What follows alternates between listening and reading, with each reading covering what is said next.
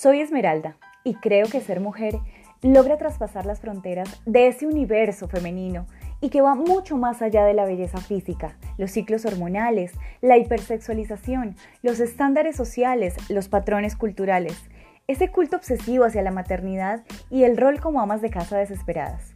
Creo que además, ser mujer implica algo fundamental que pocas veces nos inculcan, para lograr así conocernos mejor, aceptarnos más, perdonarnos pronto, disminuir el porcentaje de culpa, que no es poca, y por consecuencia amarnos debidamente. Esto es inteligencia emocional. En otras palabras, amor propio, autonomía, autovaloración y como resultado el tan nombrado empoderamiento femenino. Hoy quiero decirte que sí eres suficiente y no necesitas probárselo a nadie más que a ti misma.